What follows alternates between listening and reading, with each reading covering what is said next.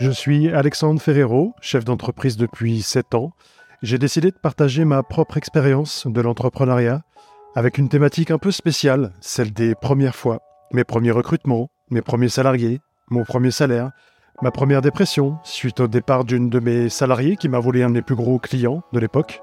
Ce podcast s'adresse à toutes celles et ceux qui souhaitent entreprendre, mais aussi à celles et ceux qui entreprennent déjà et qui rencontrent des problèmes à surmonter. Mon principal objectif, c'est de transmettre mes connaissances dans ce domaine, qu'est l'entrepreneuriat. On glorifie très souvent l'entrepreneuriat, mais c'est loin d'être un long fleuve tranquille.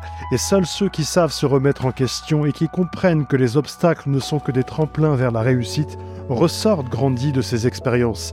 Il y a toujours une raison pour laquelle on rencontre des difficultés. Mais même dans l'obscurité, il faut rester attentif à la lumière.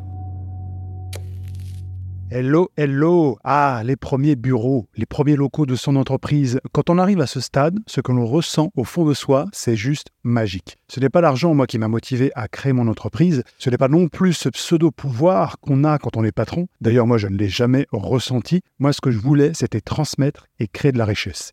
Et l'acquisition de mes premiers bureaux, pas quelque part, pour moi, c'était ma première victoire.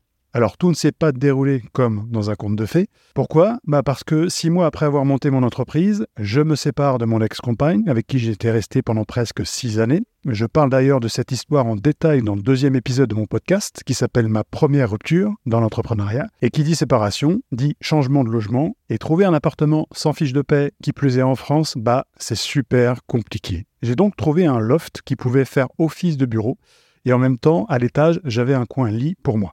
Ça faisait six mois que mon activité était lancée et j'avais déjà accumulé pas mal de trésorerie, donc je pouvais me permettre de payer un loyer. Je ne me versais pas encore de salaire, c'était les acidiques que je touchais à l'époque, 1326 euros.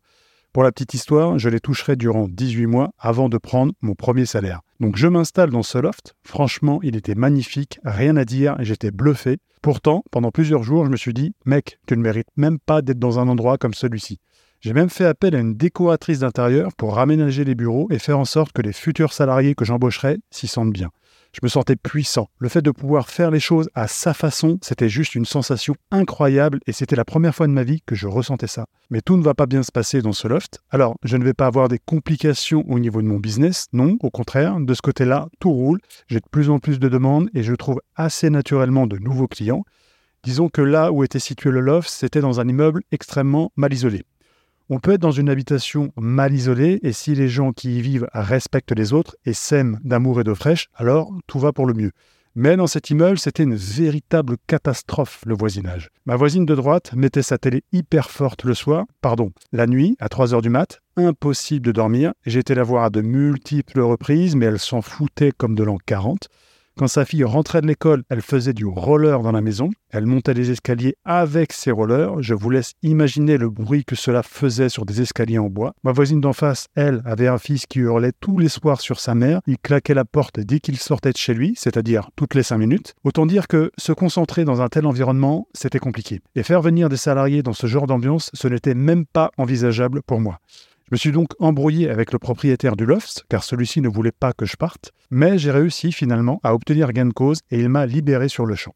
Ah oui, et petit détail que j'ai oublié de préciser, il m'avait dit qu'aucun travaux n'était prévu dans l'immeuble, et bah Trois semaines plus tard, il refaisait la façade avant de l'immeuble, juste devant mon bureau. Je vous épargne le bruit du montage des échafaudages et des ouvriers tous les jours non-stop durant plusieurs semaines. Je n'ai rien contre les travaux, je n'ai rien contre les ouvriers. Je suis en revanche en colère contre les gens qui vous mentent.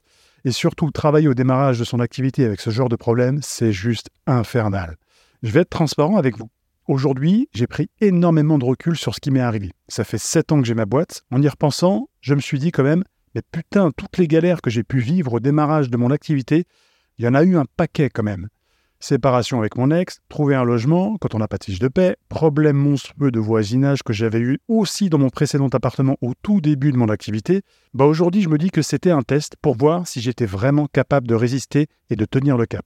À l'époque, je ne le voyais pas comme un test, je me disais simplement pourquoi le sort s'acharne sur moi? Mais maintenant j'ai compris et je sais que rien n'arrive par hasard. Les problèmes que je rencontre dans ma vie aujourd'hui ne sont plus des problèmes. Je fais en tout cas en sorte pour qu'ils ne viennent pas nuire à mes pensées. C'est surtout ça que ça m'a appris à mieux gérer mes émotions et ma capacité à juger si telle ou telle situation est un vrai problème. Ce n'est pas la meilleure période de ma vie, le démarrage de mon activité, mais je suis tellement fier d'être passé par là. Quand je dis que ce n'était pas la meilleure période de ma vie, bah, avec des voisins bruyants et irrespectueux, je vous mets au défi d'essayer de dormir la nuit sans parler de la charge de travail qu'un entrepreneur s'inflige au démarrage de son entreprise. Au final, mes premiers bureaux que je kifferais et qui lanceront réellement l'aventure de mon entreprise Ciblenco, c'était des bureaux de 90 mètres carrés à Noisy-le-Grand, à côté du centre commercial. Moi, j'arriverais difficilement à trouver un logement, mais un propriétaire qui avait déjà vécu ma situation me laissera ma chance. Je prendrai donc un studio de 26 mètres carrés pour moi. Et dans ces bureaux de 90 mètres carrés, à titre professionnel, on aura donc l'occasion d'y accueillir nos clients, nos partenaires et nos collaborateurs. Au total, j'aurai eu 5 collaborateurs dans ces locaux et on y restera presque 2 ans. Et puis, la société a continué de s'agrandir et je prendrai les bureaux du dernier étage, toujours dans le même immeuble, faisant au total 280 mètres carrés. Bon, ça, c'est encore une autre histoire que vous découvrirez dans un futur épisode. Merci en tout cas d'être de plus en plus fidèles au podcast, c'est cool. Vous êtes de plus en plus nombreuses et nombreux à écouter, donc merci pour ce soutien. Et moi, je vous dis à la semaine prochaine pour un nouvel épisode.